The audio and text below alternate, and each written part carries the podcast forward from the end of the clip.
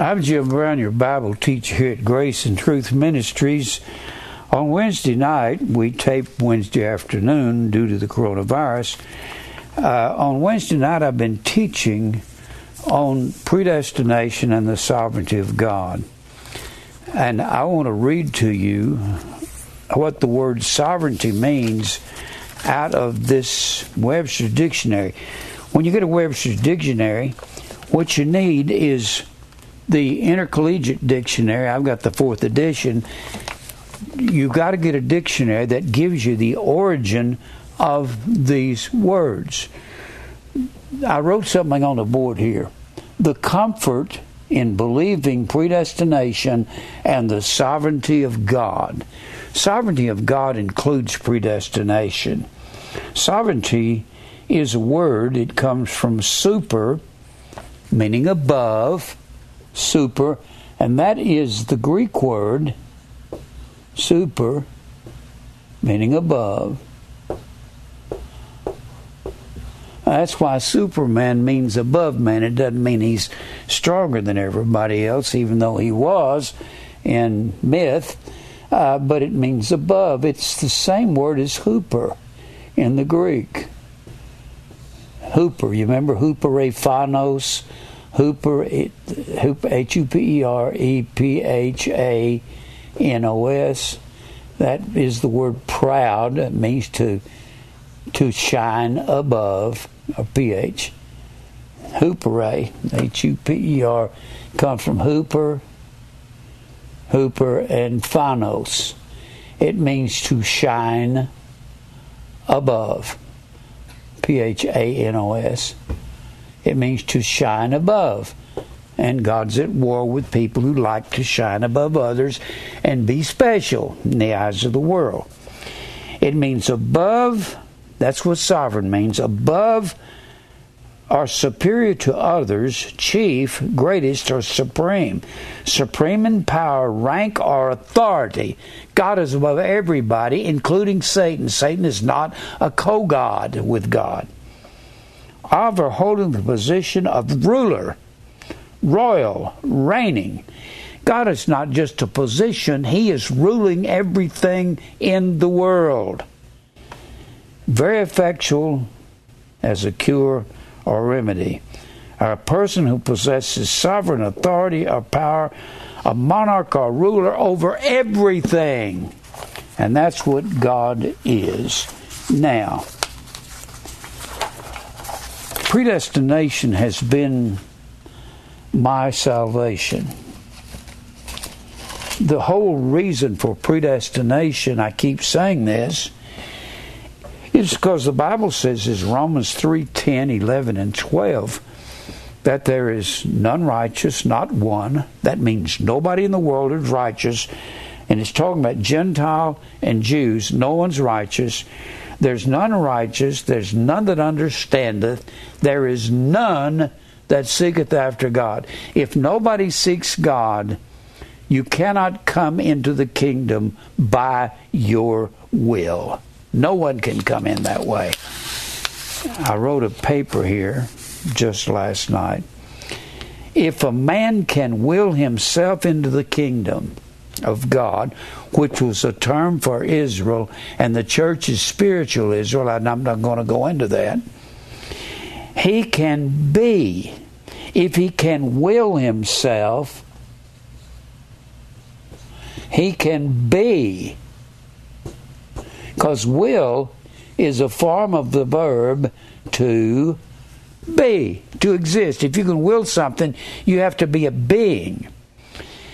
He can am himself. Am is also a form of that word. I love putting these words on the board because when Jesus says, Before Abraham was, I am. Am means to exist. Be means to exist. Will, if you will something, you are existing, but that's just a form of the verb to be or am. It means to exist. So you have to exist to will something. That's a fact. Now, let me go ahead. Let me write these on the board again. Here are the being verbs. They're called helping verbs, but I I memorized these somewhere in the neighborhood of the fifth or sixth grade. That was about 1949, 50, somewhere about then. B. Teacher, teacher said we need to learn these. B is, and all of them are a form of to be, to exist. B is, am, are, was, were, being. You cannot were anything or was anything or are anything if you're not existing. Be as am, was, were, being, been, being, been have, has, had, do, does, did, shall, shall, will, should, would, may, might, must, can, could. Every one of these are what's called helping verbs, helping verbs, or being verbs, or in the Greek, they would call them even in the English, they would call them intransitive. A transit is someone that moves around. They move from place to place. In transit means no moving, no action. So they help action verbs. Uh, he is, he is running down the street running. I am running. Am is helping the word run. I am running. They are running. She was running. We were running. I will be running. All of these can be used with action verbs. An action verb shows jump, run, walk, throw, and all of these can be used with these action verbs. Now, whenever somebody says they will, they will to be saved, be as I'm or was or being been have as had do does did shall will. Will is just a form of this verb to be. That's all it is. It means to exist. If you will, you exist. So, you cannot will yourself into the kingdom. If you can, then you am. And Jesus said, Before Abraham was, I am. What he was saying, I am Jehovah. Jehovah, there are no vowels in the Hebrew language. A J, when it's translated a Y, when it's translated over to English, is a J. An H is an H. A V is also a W. It's spelled just like a W, except for the vowel points. So H is an H. So Yahweh is the same thing as Jehovah. Jehovah's meaning, when you look it up in a in a concordance, it means self existence. To exist, self existent, to exist means to be, to am. So when Jesus said, Before Abraham was, I am, he was saying, I am the Jehovah God. When people say Jesus didn't call himself God, he said it when he said, I am. And the Pharisees took up stones to tone him. They said, You can't call yourself God. And they were going to kill him and he slipped through the crowd. Now, if a man can will himself into the kingdom, then he can exist by his own power, then he is Jehovah, which means self existence. Whosoever will is not in the Greek text. Whosoever is not a Greek word, ever. In fact, whosoever is not a Greek word. When people see the word whosoever, they automatically want to put the word will after it. Whosoever will is mentioned one time in the New Testament, but it does not say whosoever will. Here's what it says it's over in Revelation 22. And you cannot put whosoever anywhere in the scripture because it doesn't say that. Not on John 3:16 doesn't say that. Now, I'm going to look here at Revelation. This is the only place it says it in the English, but it doesn't say that in the Greek. It says here in verse 17 of Revelation 22 And the Spirit and the bride say, Come. And let him that heareth say, Come. But the hearing ear and the seeing eye the Lord has made even both of them. If you can hear truth, God gave you the hearing ear. And you can't hear, come, if you don't have a hearing ear. And let him that is athirst, and whosoever will. I'm sorry, but it does not say that in the Greek text. Does not. What it says the willing. Let me erase this up here. It says, The willing, let him take. I'll leave these up here in case anybody wants to copy them down. All right, that's the big verbs. It says, The willing, tay. Oh, excuse me says ho, the, thelo, T H E L O. That is a form of thelema, T H E L E M A, which means to determine. Those that determine means to determine, but we're not saved by our will, we're saved by the will of God the believers were born not of blood, nor of the will of the flesh, nor the will of man, but of God. And it is that word thelema. This word thelo means will. It's the same word when Jesus told Nicodemus, the Spirit bloweth where it listeth. The Spirit bloweth, excuse me, the wind bloweth where it listeth.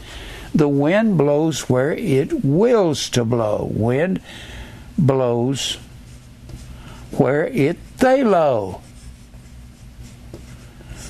So is everyone that's born of the Spirit. The Spirit blows where it wills to blow, and that's who is born again. Spirit blows where it wills. Thelo. Same word here. So, so it, this verse says, they willing how is man going to be willing? Man willing. If there's none that seeketh after God and nobody's willing to come to God, how? Psalms 110:3 says, "Thy people shall be willing."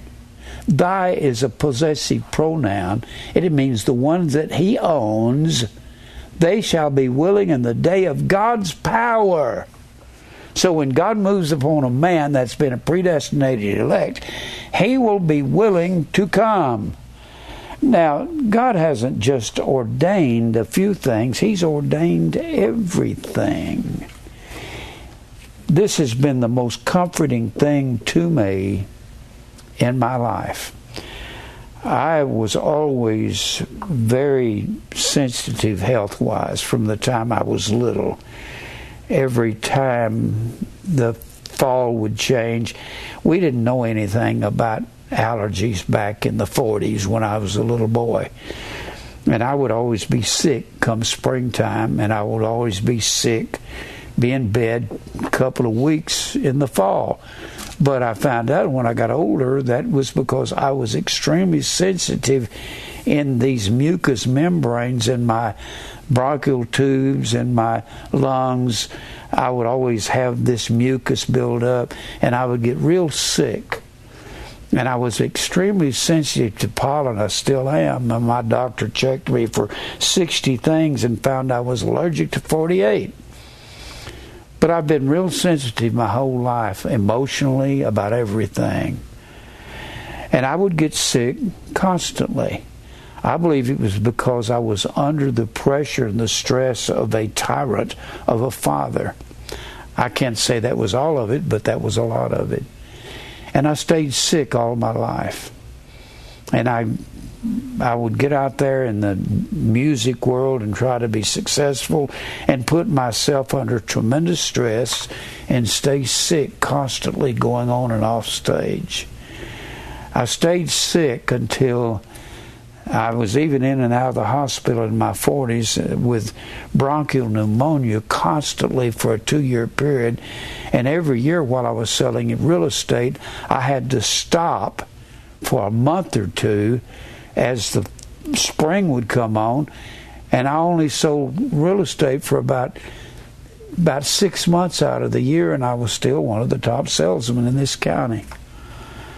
And I was constantly sick. I'm trying to tell you something. When God put me in the hospital, the last time He put me in, back in my mid 40s, I started I just God put me up there and I and I began to realize the first time I had ever said anything to take the blame for my sin. I was a sinner when I was young. I was a sinner when I was out there singing in the music world. I was involved in all kinds of sin. And when I was in the hospital, I was in my mid 40s, I began to say, Lord, the fault is mine. And I had blamed gospel music promoters, pop music promoters. I blamed everybody but myself for my sin. First of all, I had no business being out there. But God had to take me through that to make me who I am today.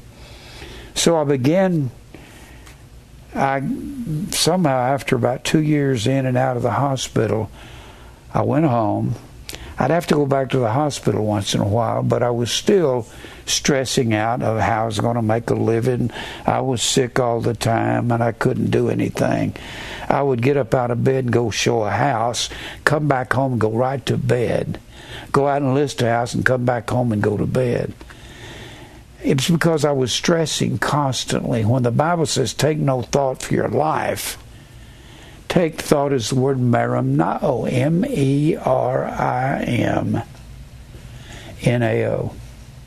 It means to be distracted from the things of this world by the things of from the things of God by the things of this world. And I was constantly distracted. I coughed and carried on up into my mid fifties, and I've been began to preach this message at this when I was 49, we started a Bible class at my home. I had been studying Greek for some years Hebrew. And I came to a place where I'm giving you a personal testimony. I don't believe in faith healing, but I believe in true faith will heal you to some degree. Not because you believe God's going to heal you, but because you quit worrying about the things of this life and you stop stressing. There was a time where I wanted my way in everything that I was talking about. I don't want that anymore. I want God's way in my life. Well, in my mid 60s, I stopped coughing. I was coughing all the time through my early messages. If you hear me, you'll hear me coughing and using the little atomizer, the little breathing unit that I had is albuterol, and I had to use that to get my breathing correct. And about 65, I began to realize that what I was preaching, our predestination was true that God creates everything. He creates evil. He creates evil in our lives to cause us to come to Him and to do right and do good. And as I begin to enter my 70s, I begin to get less and less sick. That's faith. Faith is death to self. Put it this way faith is death to merimnao, thinking about the things of this life. And the more you quit thinking about life and come to realize that God has ordained everything, all the evil that He does in your life, He does it for your good. He's, that's why he says, in everything give thanks. You can be thankful because he's going to teach all of us to stop our worry. Be careful for nothing. The word careful in Philippians 4 is the word merimna, M E R I M N A, and it's an imperative command of God, but that don't happen all of a sudden. It happens over time. And it takes a long time to stop worrying and I begin to believe the message I'm preaching about predestination. I told a nurse at the hospital, at the doctor the other day, where I get my allergy shots. I said, I'm sure y'all have helped me, but I said, I believe in predestination, and you know that. I've given you a DVD on it. And I said, it's comforted me in knowing that God is doing everything, and I've learned to accept the fact for a car wreck or for sickness or anything that God brings my way. This is His will. And at 81, I'm more healthy than I was at 45. I thought I was in a hospital dying at 44 and 45 years old. And I used to tell Mary, I'd say, I'm not going to live to be 50. I was just fighting for breath all day long because I was stressed out over the world. And that's not the way to live. That's the wrong way to live. If you're stressing over anything and you believe in predestination, pray that God will get this into your heart where you accept everything that's happening. I've learned in whatsoever state I am that Paul says, therewith to be content.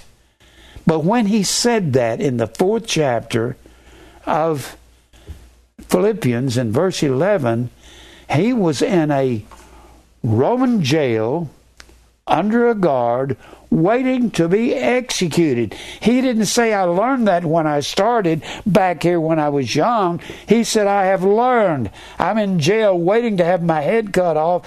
What's the use of me worrying now? And he said, I've learned to be content. Here's the word content.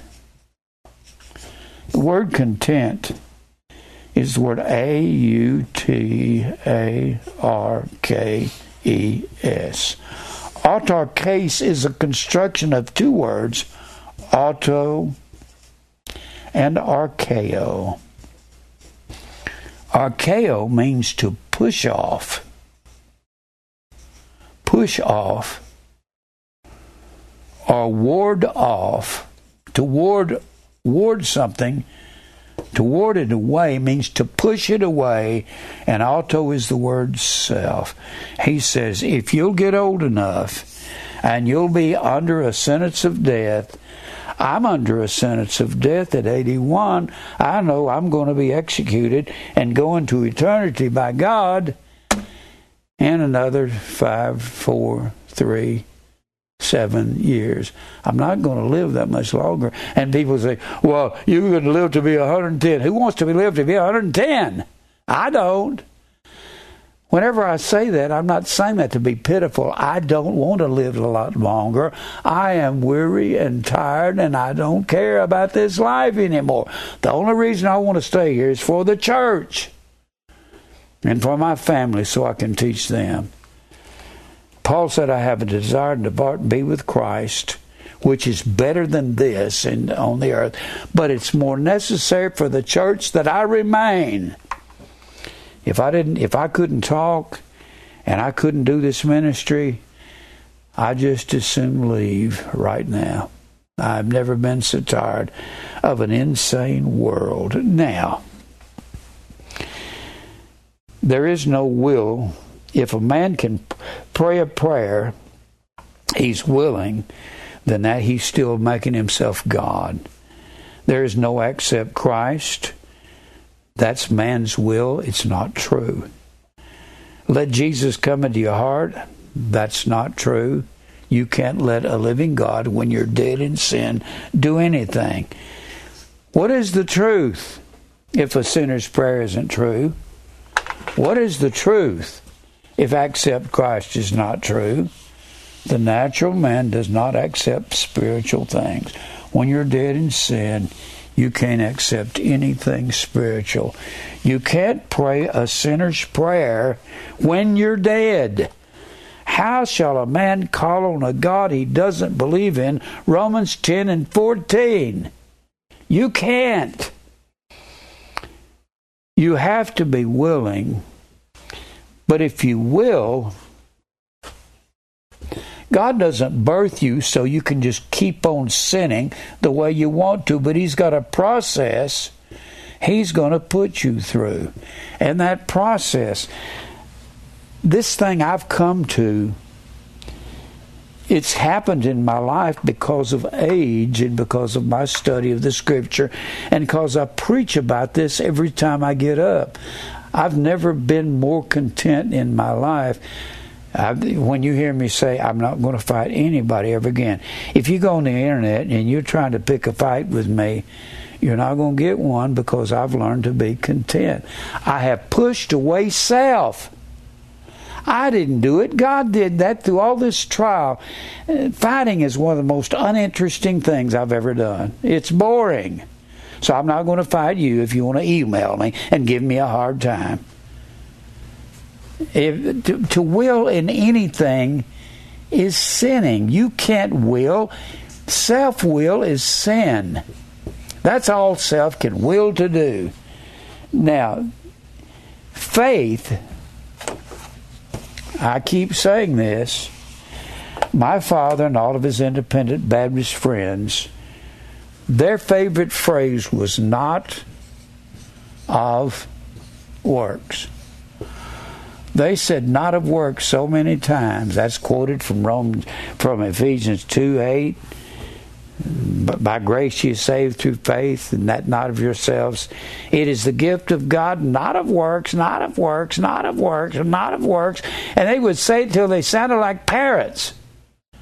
And they would say, Works has nothing to do with anything in your salvation. It absolutely does. If God makes you a new creation, do you think He's going to let you live the way you were when you were the old man over here? I wouldn't call it an old creation. The old man doesn't want to do right.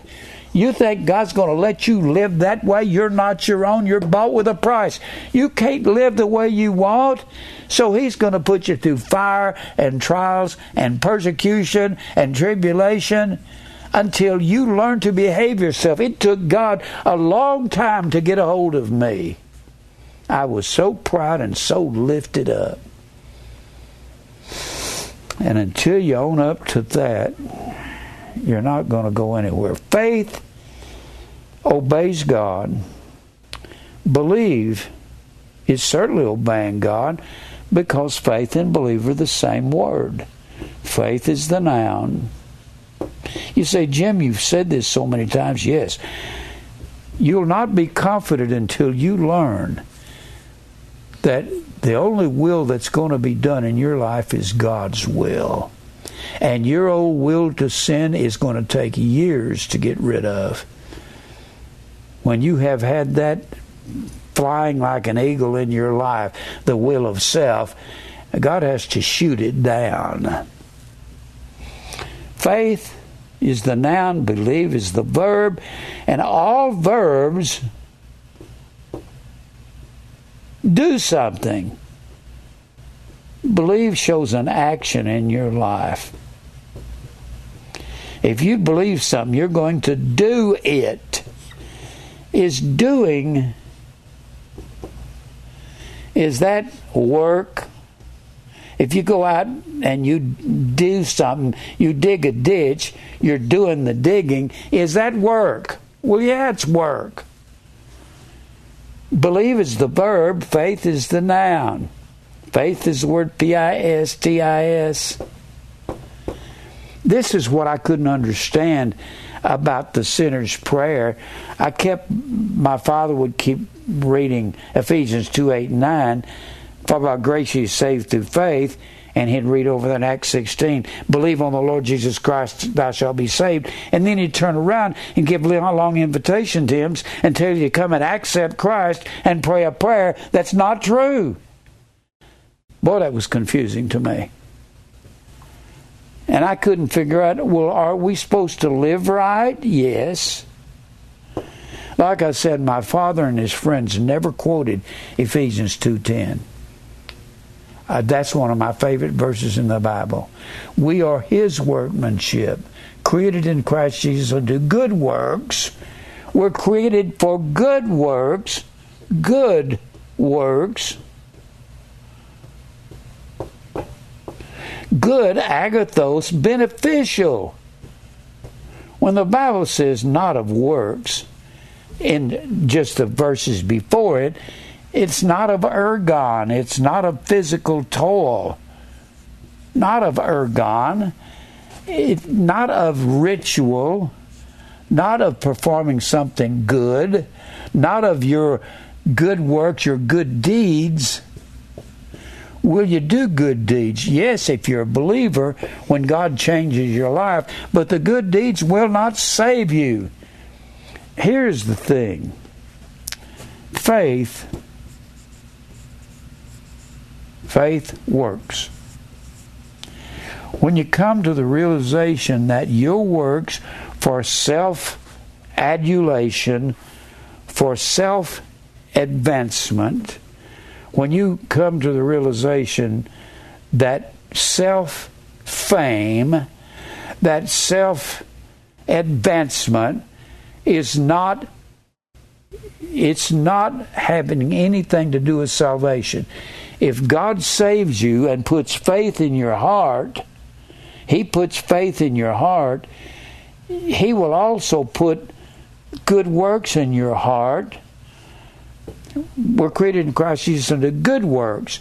And God hath before ordained that we should walk in them. Before ordained proetoimazo.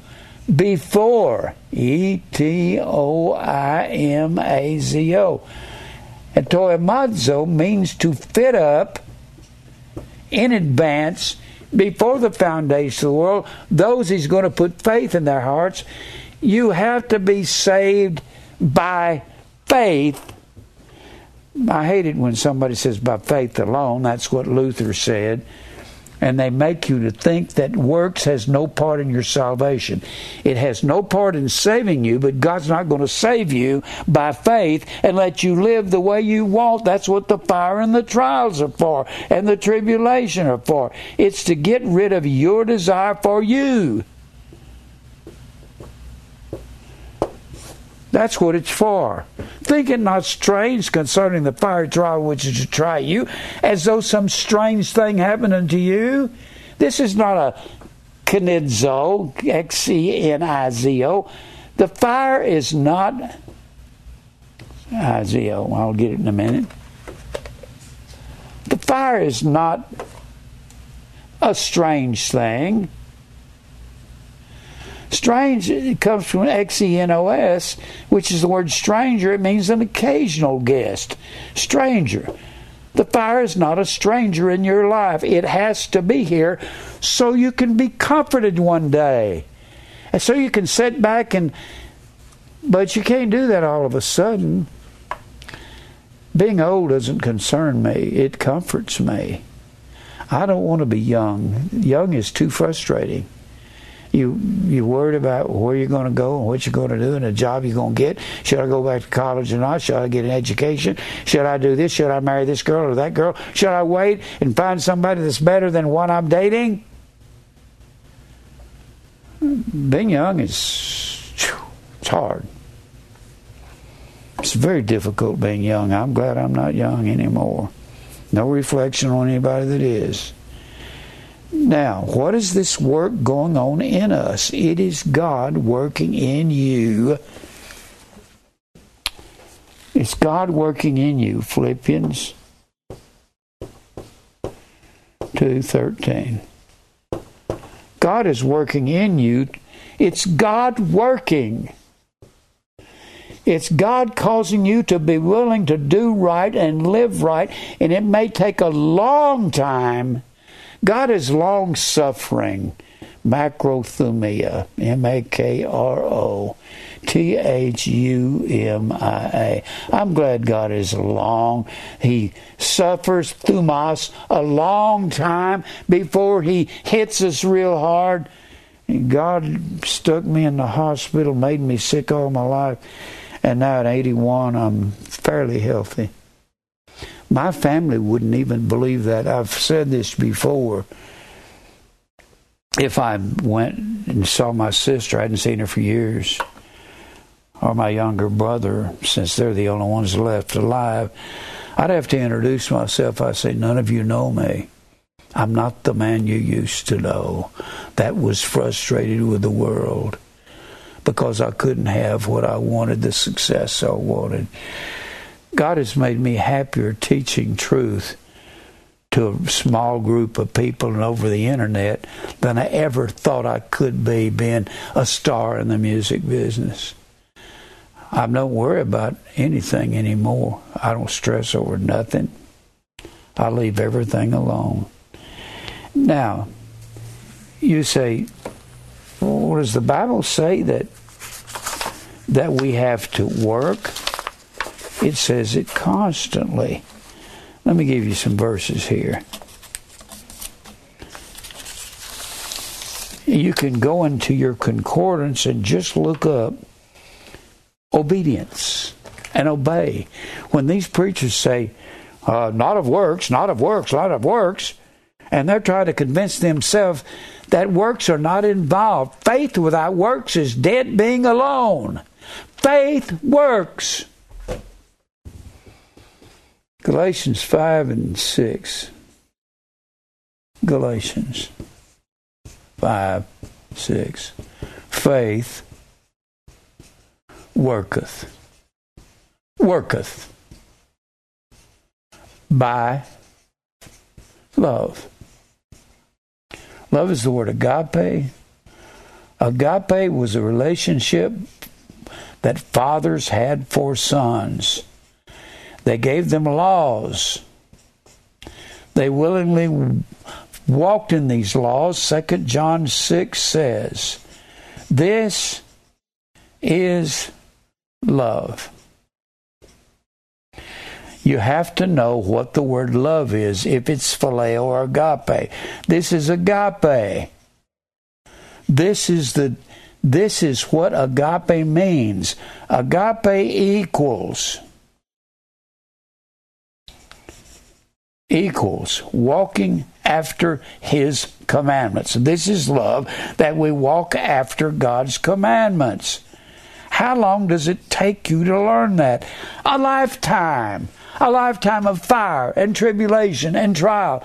And anytime you're going through fire and tribulation, that's because you've got a part of you that's rebellious against God. That's the outer man. And God says, we got to get rid of that outer man.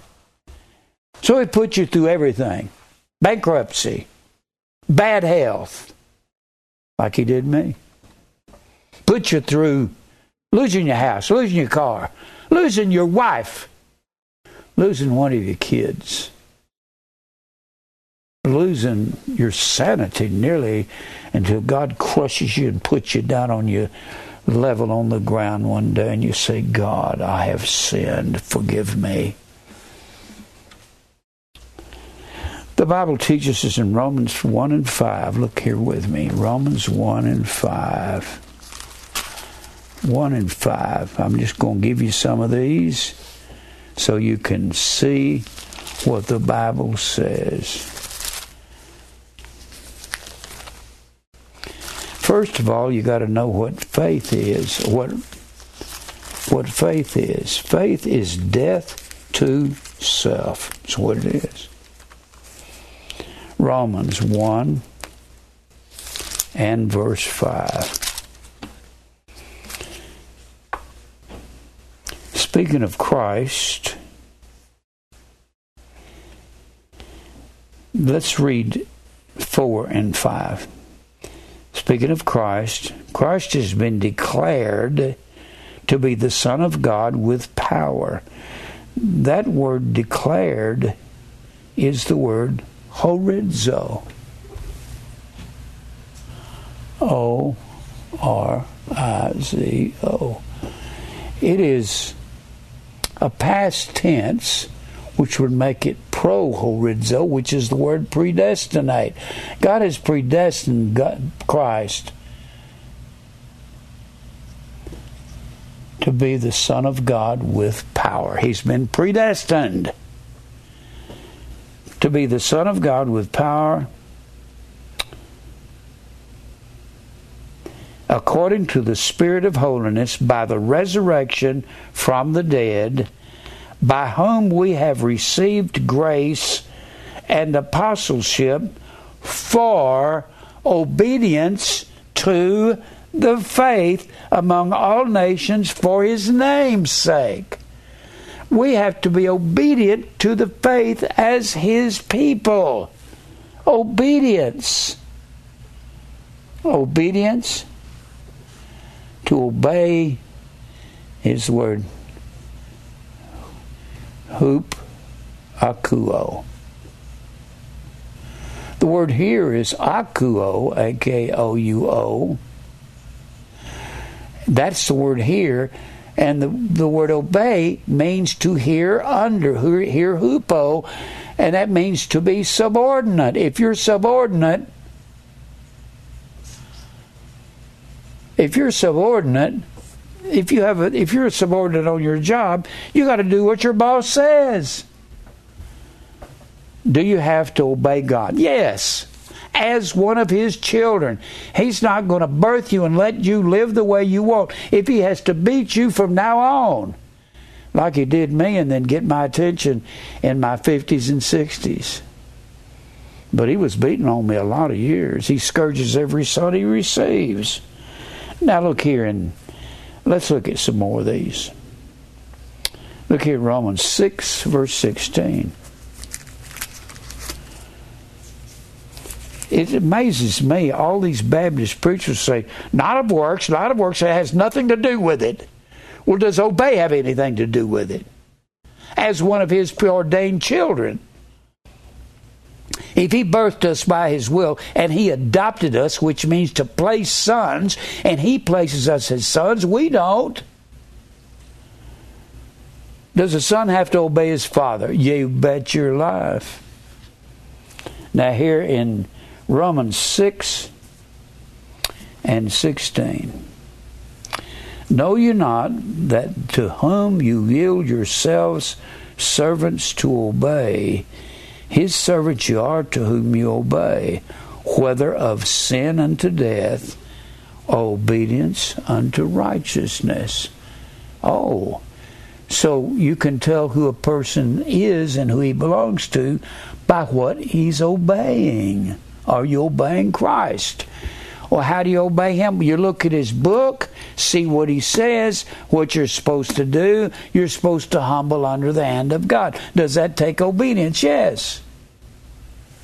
You're supposed to agonize over sin. Strive to enter into the straight gate. Strive, agonizomai, is our word agonize.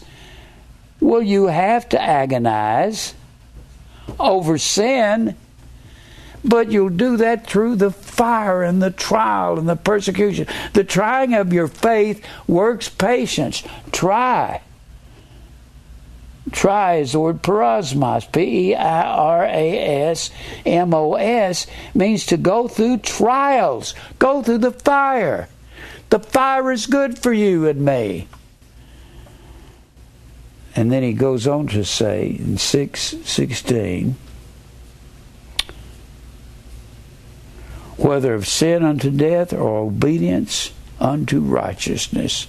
Now look over here in Romans 16 26.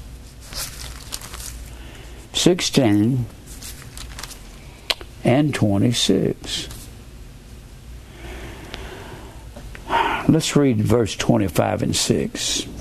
Now to him that is had, that is of, of power to establish you according to my gospel and the preaching of Jesus Christ according to the revelation of the mystery which was kept secret since the world began. He's talking to a Roman church and he said the mystery and the mystery according mysterion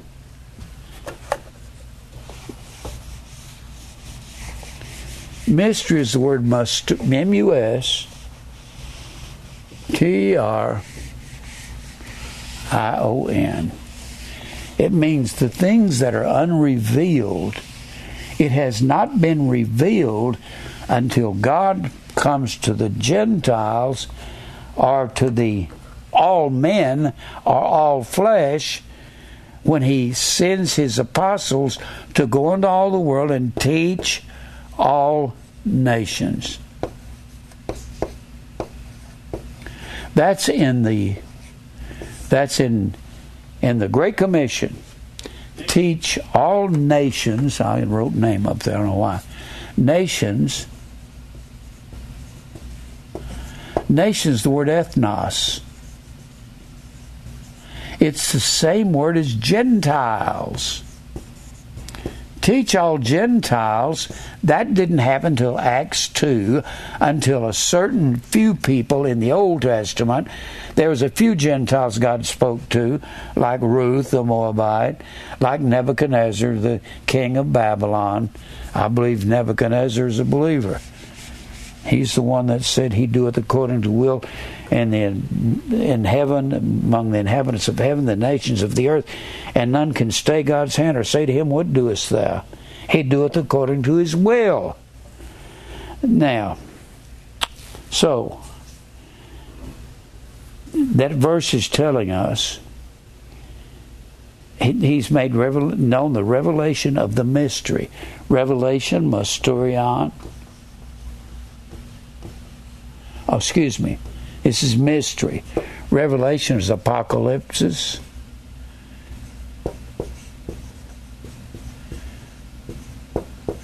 Apocalypse, that's the word revelation.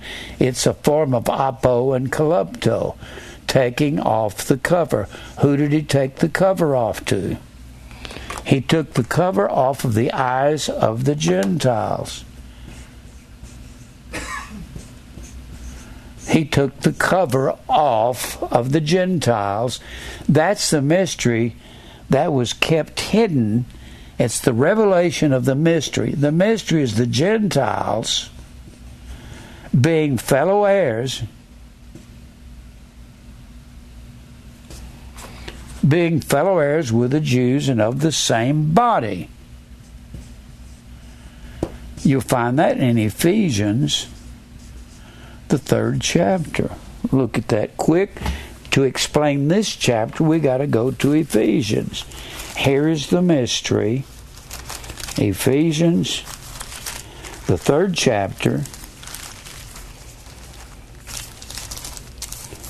Ephesians 3, and Paul says,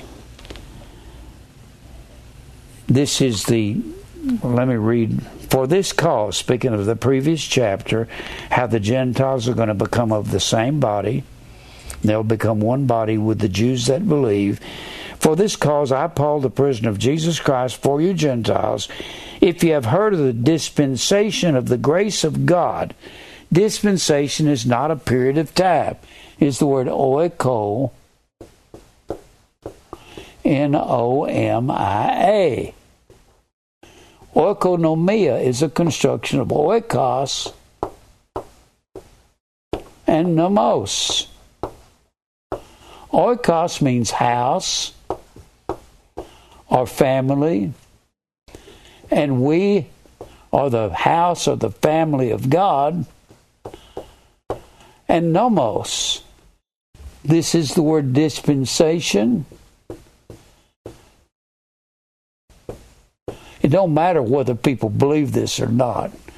This is the definition of the Greek word. It's the word dispensation. It's also the word stewardship. As stewards of the house of God, Christ is the son of his own house. Whose house are we? And the word nomos is the Greek word law. It means one who distributes the law of the house of God, and we are God's house. So when you look up the word economy, in a Webster's dictionary, it'll tell you it comes from the Greek word oikonomia. Oikonomy economy, economy, and oikonomia are the same word. One is the Greek, the other is the English. It's the economy of the house of God. It's not a period of time. Now, let's go back to this.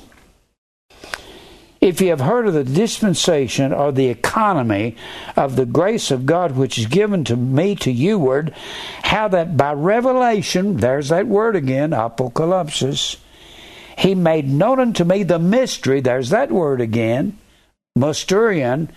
It's what's revealed to the Gentiles. He's writing to a Gentile church. As I wrote afore, in few words, whereby when you read you may understand my knowledge in the mystery of Christ, which in other ages was not made known unto the sons of men, which was a term for Gentiles as it is now revealed unto his holy apostles and prophets by the Spirit, here's the mystery right here in the next verse, that the Gentiles, the nations, should be fellow heirs and of the same body and partakers of his promise in Christ by the gospel. The Gentiles, through a certain number of elect, predestinated family, will be the fulfillment of the mystery of God that was hidden through the ages until Acts 2. What does it mean it was hidden through the ages? Because when God gave the promise to Abraham, he told Abraham, This covenant is not only to you, but everyone in your house who is not of your household, every Gentile that would be in your house. So God hid it till Acts 2. And because Israel kept going after all of these this idolatry, he blinds the eyes of the Gentiles and gives it of, the Jews and gives it to the Gentiles. Got a lot to say on that. So he says in this according to the mystery which was kept secret since the world began, but now is made manifest by the scriptures of the prophets according to the commandment of, of the revelation of God made known to all nations, all Gentiles, all ethnos, for the obedience of faith. So the Gentiles who are the elect of God, they have to obey faith. Whatever faith is, Bible speaks of obeying faith constantly through the Old Testament. The Bible speaks of obedience of faith and it talks about obedience to Christ in 2 Corinthians 10 and 5. It speaks of obedience to faith is the hardest thing for us to learn to do because we want obedience to Jim obedience to Mike, or obedience to Tom, or obedience to to Chris, and obedience to Chris, since two Chris's are here.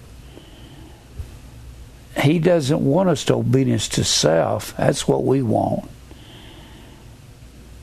And Jesus became obedient to death, even the death of the cross. We're supposed to be obedient to death, even the death of the daily cross, and that is faith. Faith is a daily cross.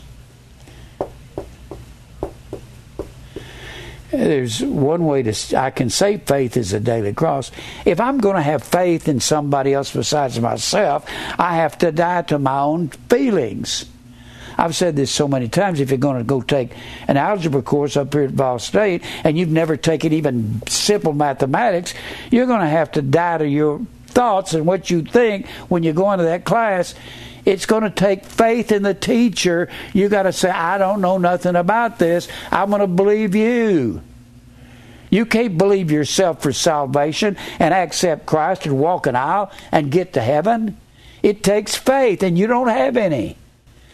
Faith is the gift of God that He puts in the hearts of all of His elect. And you've got righteousness is something you have to obey. You have to obey righteousness. The Bible says so. Righteousness. If you want to look with me over there, over there in in First John, First John.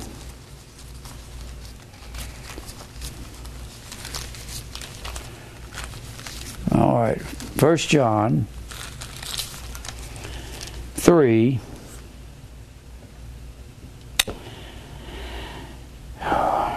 First John 3.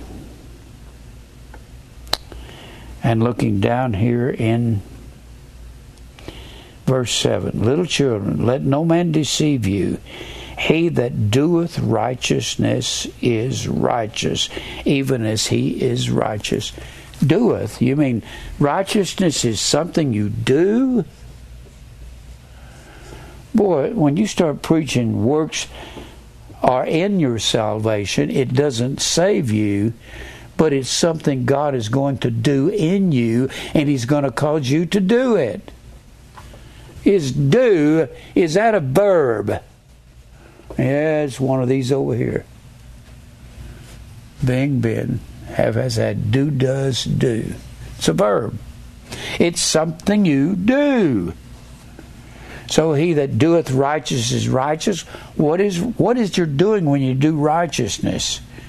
You're doing what the Bible what the Greek word righteousness D I K A I O S U N E. It means what is equitable. E Q U I T A B L E. Equitable. Equitable means equal it's equal to D I K A I O O.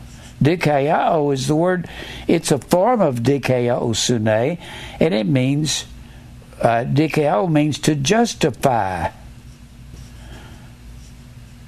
or to render innocent. God has justified us before the foundation of the world according to Romans 8 and 30. Whom he did predestinate, them he also called. Whom he called, he justified. Whom he justified, he glorified. He's justified past tense before the world began all of his elect. So render innocent. And we get the word DK, D I K E, which is the word in the Greek right. Is right something you do? Yes.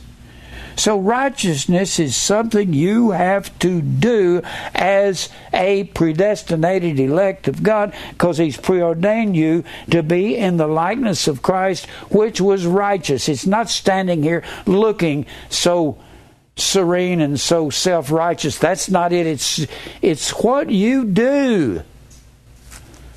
People can tell if you're obedient to God by what you do. That's that's the way it is. So you got obedience all through the Bible. It's talking about being obeying Christ, how we have to obey. We have to be obedient to truth. When he said to the Galatians, "I'm," he said, "I'm." I'm so surprised at you. You're so removed from Him that you don't obey the truth anymore. He says that in Galatians 3 1 and 5 and 7. He said you have to be obedient to the truth. And you have to be obedient to God in all things.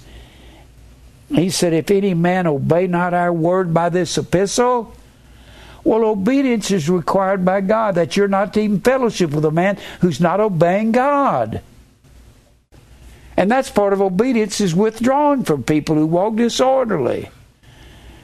And people don't believe in separate from the world, but that's a part of God's word. You cannot live the way you want. The Gentiles were brought to the light. Let me give you some faith. Everything that faith is and faith does, you have to obey. Somewhere along the way, you got to start obeying faith. Faith is something you obey. Well, if faith works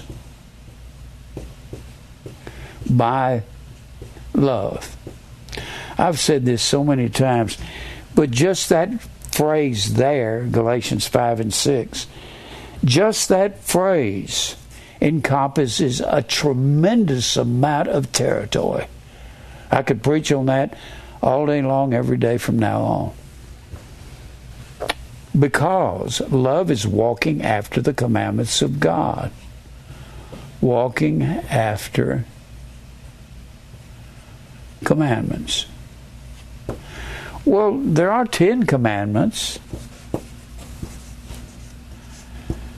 uh, have no other gods.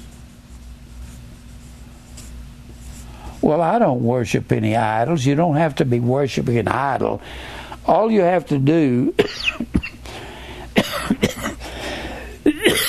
is worship yourself, and you got an idol. The Bible spells it out. Says covetousness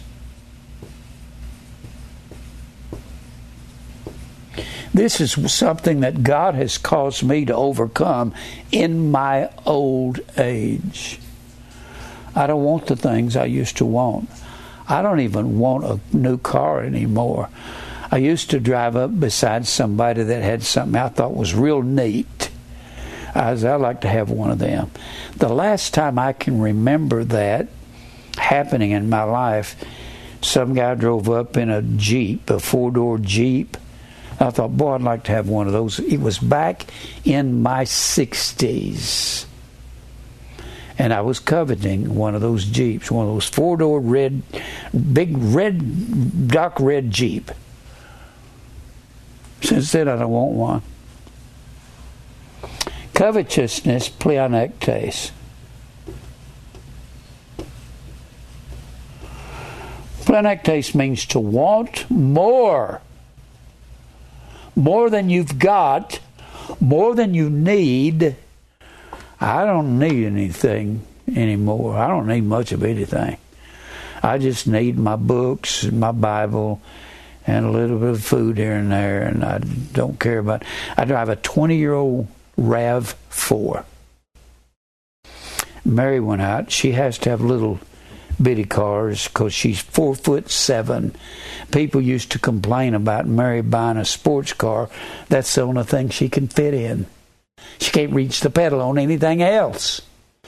She found out when she bought this RAV4, she found out she could reach the pedal. She can pull the seat up. It's the only thing she can reach pedals, reach the gas and the accelerator in. She later on, she thought, well, I need to buy me another sports car. So she bought a Mini Cooper. And she drove it for a while. She doesn't have hardly any mileage on it. And she can hardly see above the steering wheel, even on a Mini Cooper. She said, I want to take the RAV back. You drive that. I said, all right. I don't particularly want a sports car. She's had little Miata it, we never drove it. She's had a, a 914 Porsche. She drove that a while. And we just didn't have any use. I'm always hauling something around, DVDs and sacks in my car to give away. And so she said, You need to drive that. I said, We can't sell it. It don't have enough miles on it. She said, well, You drive it. I said, All right, whatever you want when I get through preaching to somebody about daily cross and death to self and self denial, and I preach to them that Christmas is pagan, they're not going to like me no matter what I'm driving or what I'm wearing. I can have on diamond rings, and I can't be up here with a little with a three carat diamond pinky on my little finger and say "Death to Self, Daily Cross," shaking it at the audience. They're not going to believe anything I'm saying. I can't tell people that Christmas is Christ's Mass. It's Roman Catholicism. It was against the law to celebrate Christmas 300 years ago in America, and God doesn't love everybody. He loved Jacob and hated Esau before they were born, and they're not going to like me for diamonds I'm wearing or big Rolex watches, so I don't wear a Rolex watch. I wear a little skinny watch. That's to tell me the time to see if I'm getting to church on time or if I'm getting to a doctor's appointment. That's all it's for.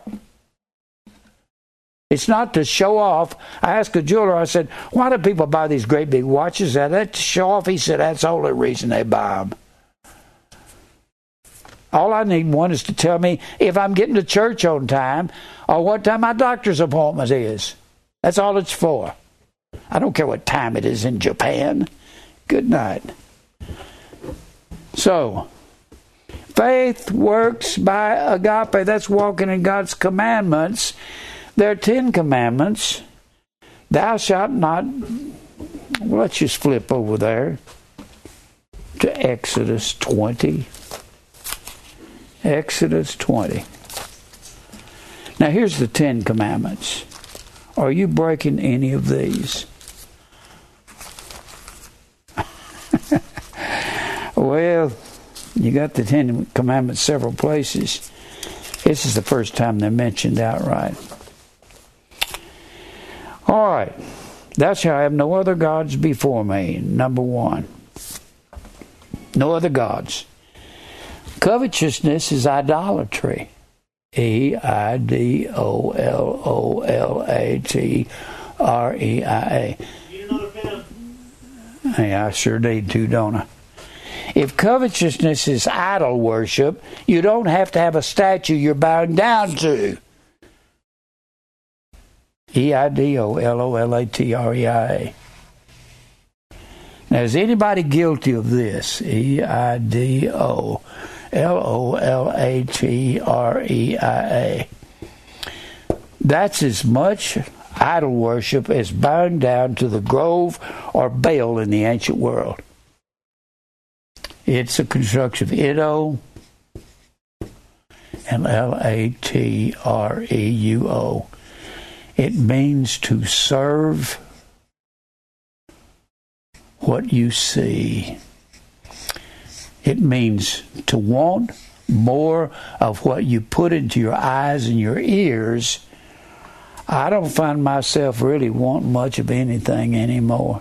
Just food. Just give me enough food to satisfy me. I don't need too much. That's what the Bible says over here in Proverbs, the 30th chapter. In Proverbs 30, let me give you this. Boy, if you can come to this, can come to this. Stay with me there, I'll be right there. All right. Remove, this is Proverbs 30, verse 8. Remove far from me vanity and lies. Give me neither poverty nor riches. Feed me with food that is convenient for me, what I need, lest I be full and deny thee. Who is the Lord? Or lest I be poor and steal and take the name of my God in vain. I don't need too much, and I don't need too little. I don't want to steal, and I want to have just what I need. Boy, that takes a long time to come to that. He's God's helped me come to that at old age. It is so pleasant to be alive, other than your aches and your pains when you're older. But I don't sit around stressing over nothing what am I going to do? Worry about where I'm going to be in my life in eight years and I'll be 90? or nine years, and I'll be 90, eight and a half, going on. One thing about it, you don't worry about where you're going when you're 80. Now, now let's look at another verse here. Are you an idol worshiper? The idol you worship is the guy in the mirror when you're covetous. It's idol worship. That's your idol is the guy in the mirror. Thou shalt not take unto thee any graven image or any likeness of anything that is in heaven above or that is in earth beneath and that is in the water or in the earth. Is a is a new house a graven? Is it graven? Yeah, it is. Is the car graven? How about that woman you want? Is she graven out of clay? Yeah. Thou shalt not bow down thyself to them, so forth. Thou shalt not take the name of the Lord thy God in vain. Taking the name of God in, na- in vain is not an expletive. If you claim to be a Christian and you don't you're not obedient to God and you don't show that in your actions, you're taking God's name, his shem, his authority in your life in vain if you're not living according to the Word of God. We've all taken His name in vain, and I'm not talking about some expletive. And we we're going to get into this. I keep trying to get into it. Remember the Sabbath day to keep it holy, kadosh, ritualistically clean. Q A D A S H ritual clean. But the rituals have been blotted out, and we are in a spiritual Sabbath. Sunday was not changed, Sabbath was not changed from Saturday to Sunday. The reason we worship on the first day of the week, which is Sunday, is because Jesus rose from the dead, and that's the day the early church picked out to worship Christ. It was Ellen White that claimed that the Catholic Church changed the Sabbath from Saturday to Sunday. No, that's not true. Now, we have to obey the faith, don't we? We got to be obedient to everything faith is and faith does. Well, what does faith do? It works by love by walking after the commandments of God. I'm going to go into the Sabbath. I'm having a hard time getting back to that. Sabbath. That means rest when you rest in everything that God is doing, it has to register in your heart that it's all of God. If God will beat you up long enough and wake you up and teach you that you cannot, by worrying, straighten anything out, which of you, by taking thought, can add one cubit to her stature? Can you make yourself grow an inch?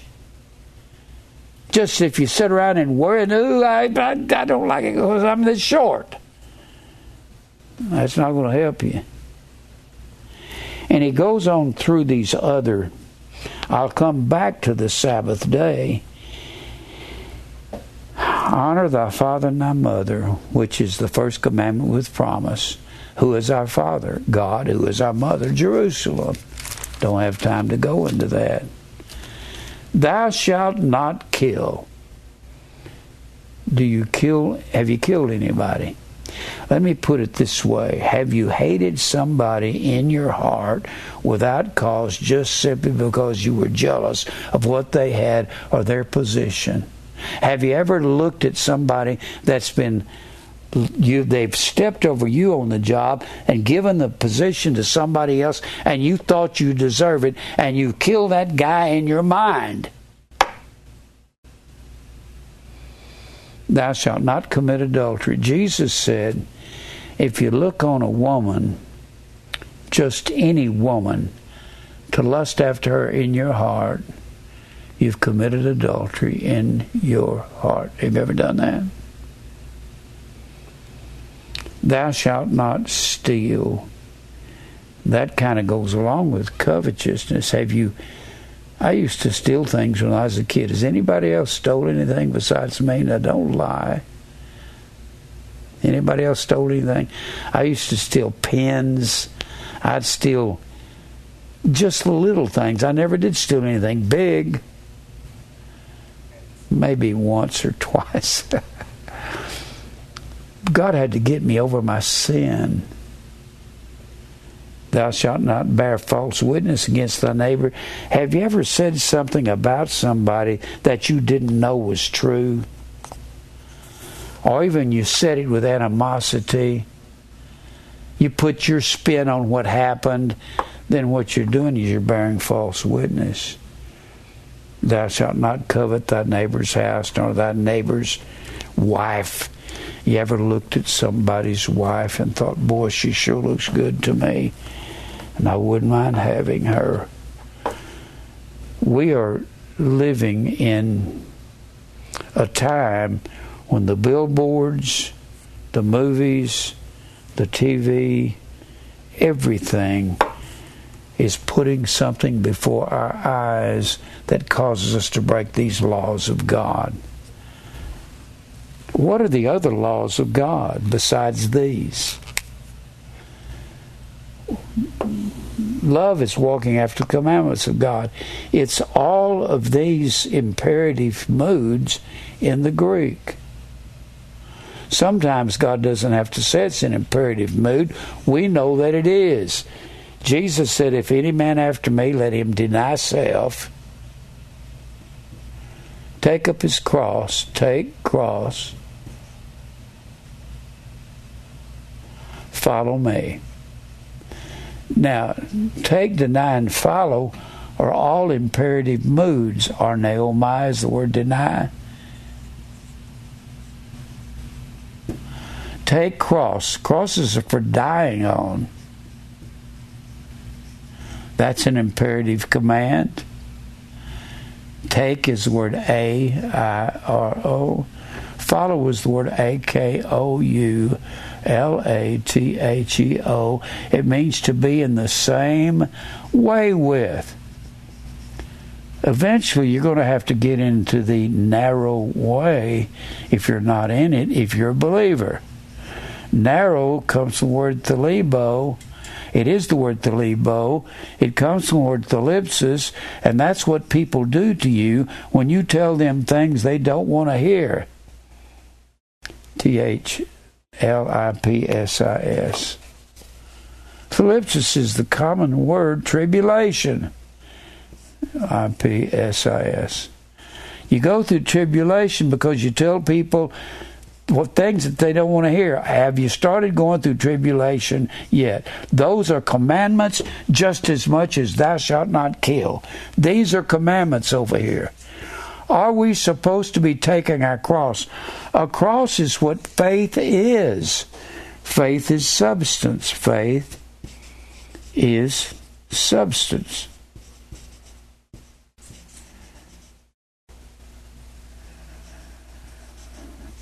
Substance hypostasis means to understand. You can't understand without telling somebody about it. S T A S I S.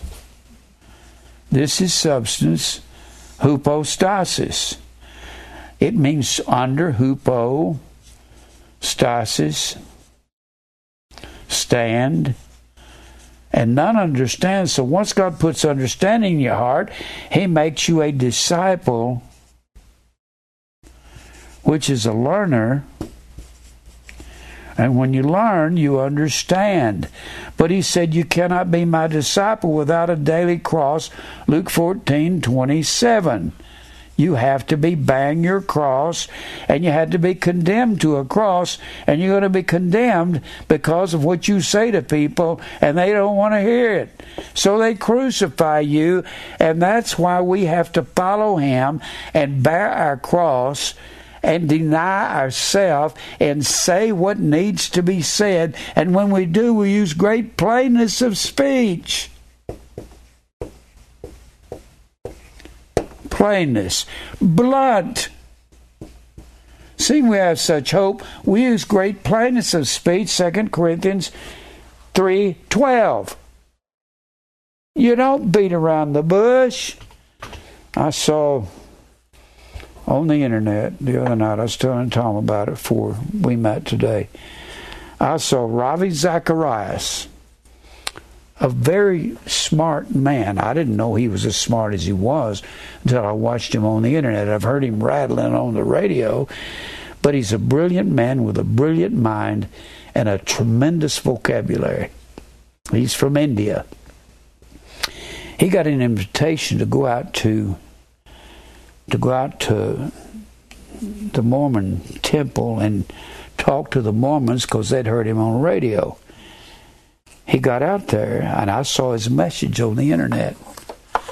And he talked round and round and round in a circle and he was teaching about Manasseh, the wicked king of Israel or southern Judah, how Manasseh caused his son to pass through the fire and burn incense to these idol gods and did more wickedness than any king before him.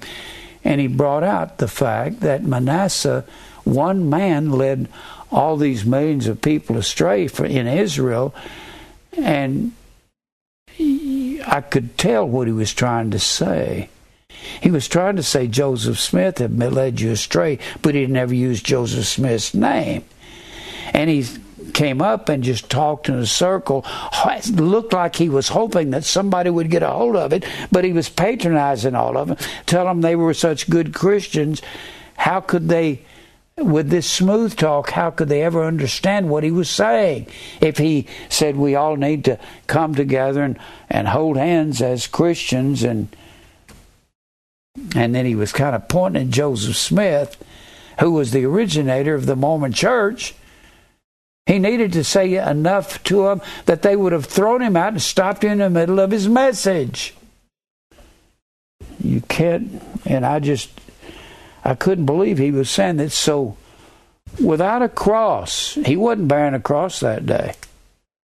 Faith is substance, it's learning, when you learn, you're a disciple, but you only do it with the cross. And I keep saying, you go to school to take a course you've never taken before, you got to be quiet and listen to the teacher. The teacher's the Word of God.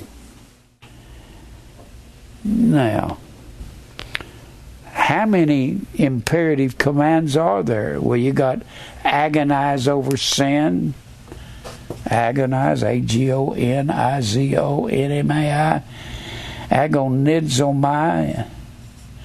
Is our word agonize? You're agonizing. The agon was the arena where they would go wrestle and race. You got humble, humble under the hand of God, but the hand of God is evil men, according to Psalms the 17th chapter. So God raises up evil men just like He raised up Satan to destroy all of Job's substance and kill all of his kids. Satan put, put him in my hand. God says he's in your hand, but you can't kill him and you can't strike his body until the second chapter when Satan says to God, You've built a hedge around him. He said, skin for skin. A man, a man will do anything to save his skin. God says, okay, you can touch his hand, you can touch his body, but you cannot touch his life. And then Job said to his wife when she says, she says, Won't you curse God and die? She knew the evil was coming from God. And he said, Shall we not receive good and shall we not receive evil also from the hand of God? But the evil was to refine Job. He kept saying he was innocent, but he hadn't been refined. And Job said, The Lord giveth and the Lord taketh away. Blessed be the name, the Shem, the authority of God. And the Bible says, On all this Job sinned not nor charged God foolishly. The Bible says he tells the truth about God. I took his kids. It was my winds that blew the house down and killed them all. Says it was his winds in Job the 37th and 38th chapter. Now, there are many other commandments. There's about nearly 1900 imperative commands in the New Testament. When the command comes from the mouth of Jesus or one of his apostles who's writing under the influence of the Holy Spirit, then those imperatives are commands. I keep saying they're just as much of a command as when Jesus, who was the God in the beginning, said, Let there be light. And there was light. When Jesus commands something, it's going to come to pass. You say, Well, he hasn't hurt me yet. Well, wait. If you belong to him, he will. People say God is not a cosmic police officer up there looking to punish somebody who's misbehaving. He certainly is. He said he was. Said he scourges, he beats with a bloody beating every son he receives. Where people come up with that is it's annoying.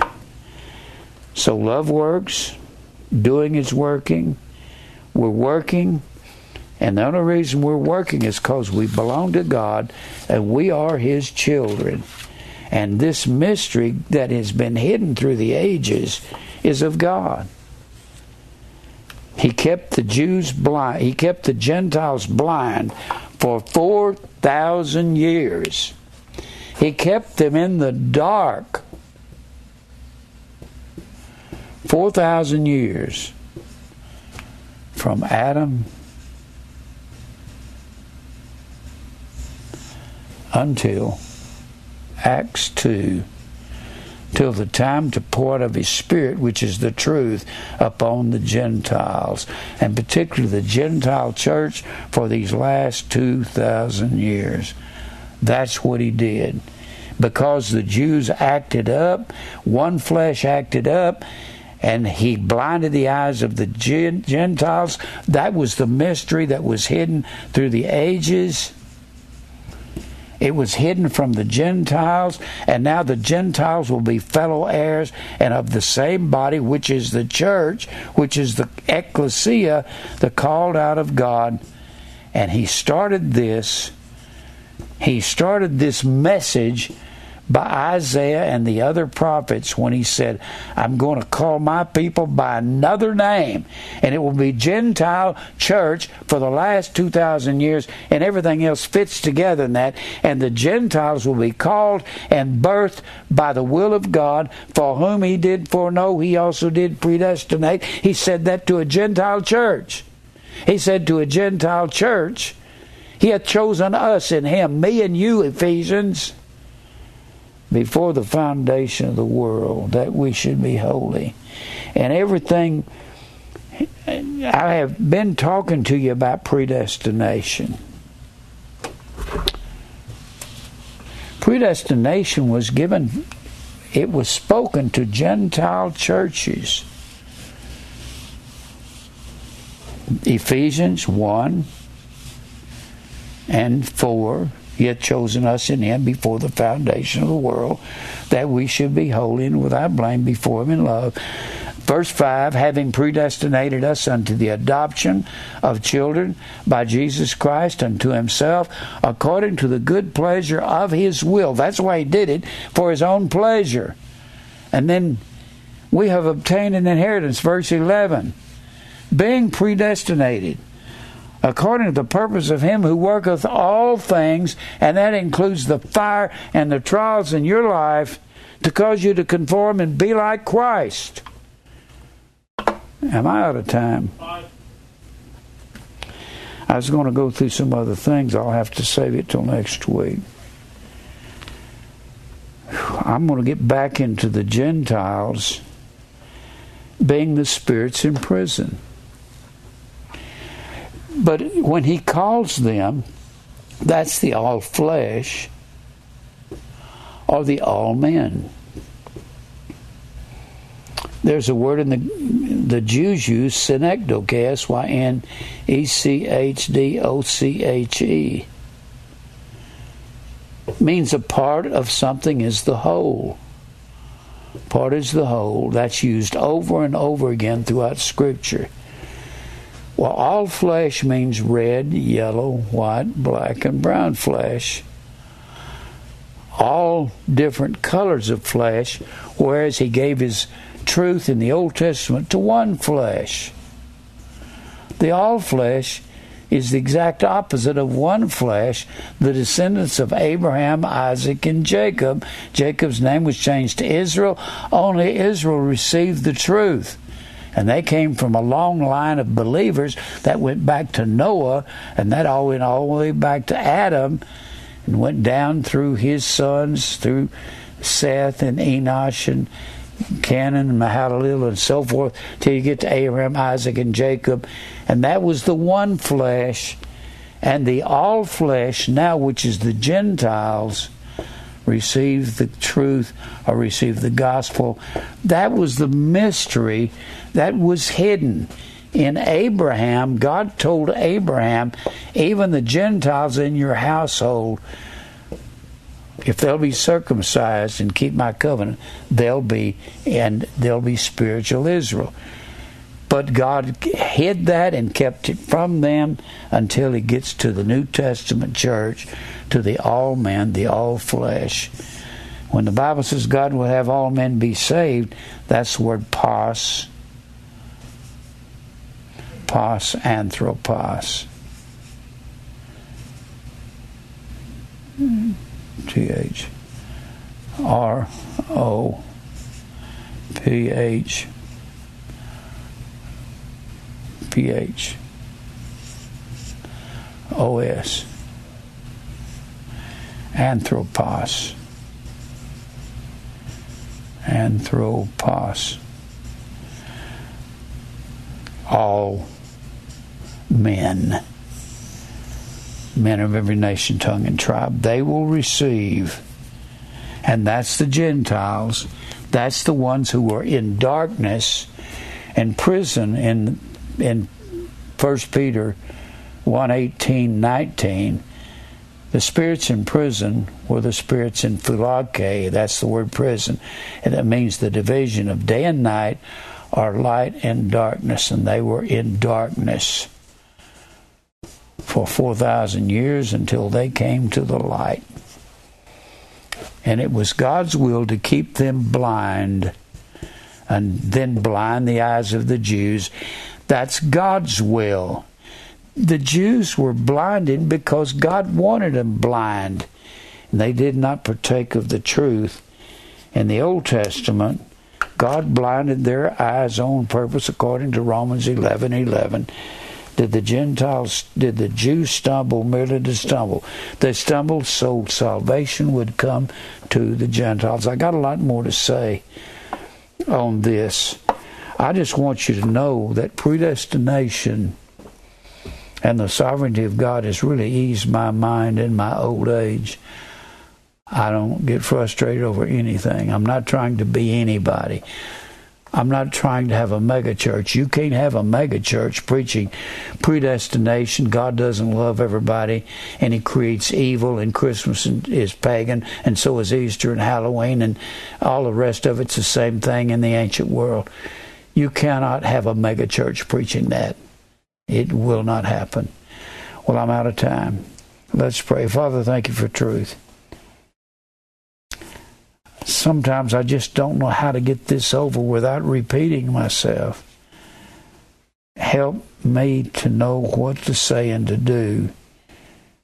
To help people to understand they've got to come to a place of being comforted in everything that happens, no matter how bad it seems, so we can learn to be thankful for everything you've brought us through.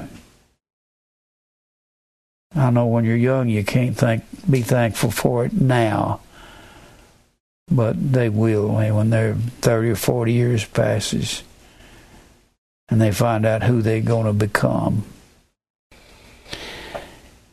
I pray that you'll give us strength to overcome all of our inadequacies and cause us to be content in everything that we do. And we'll praise you for everything. You fight our battles because you're going to have to. We can't. We'll praise you for everything in Christ's name. Amen.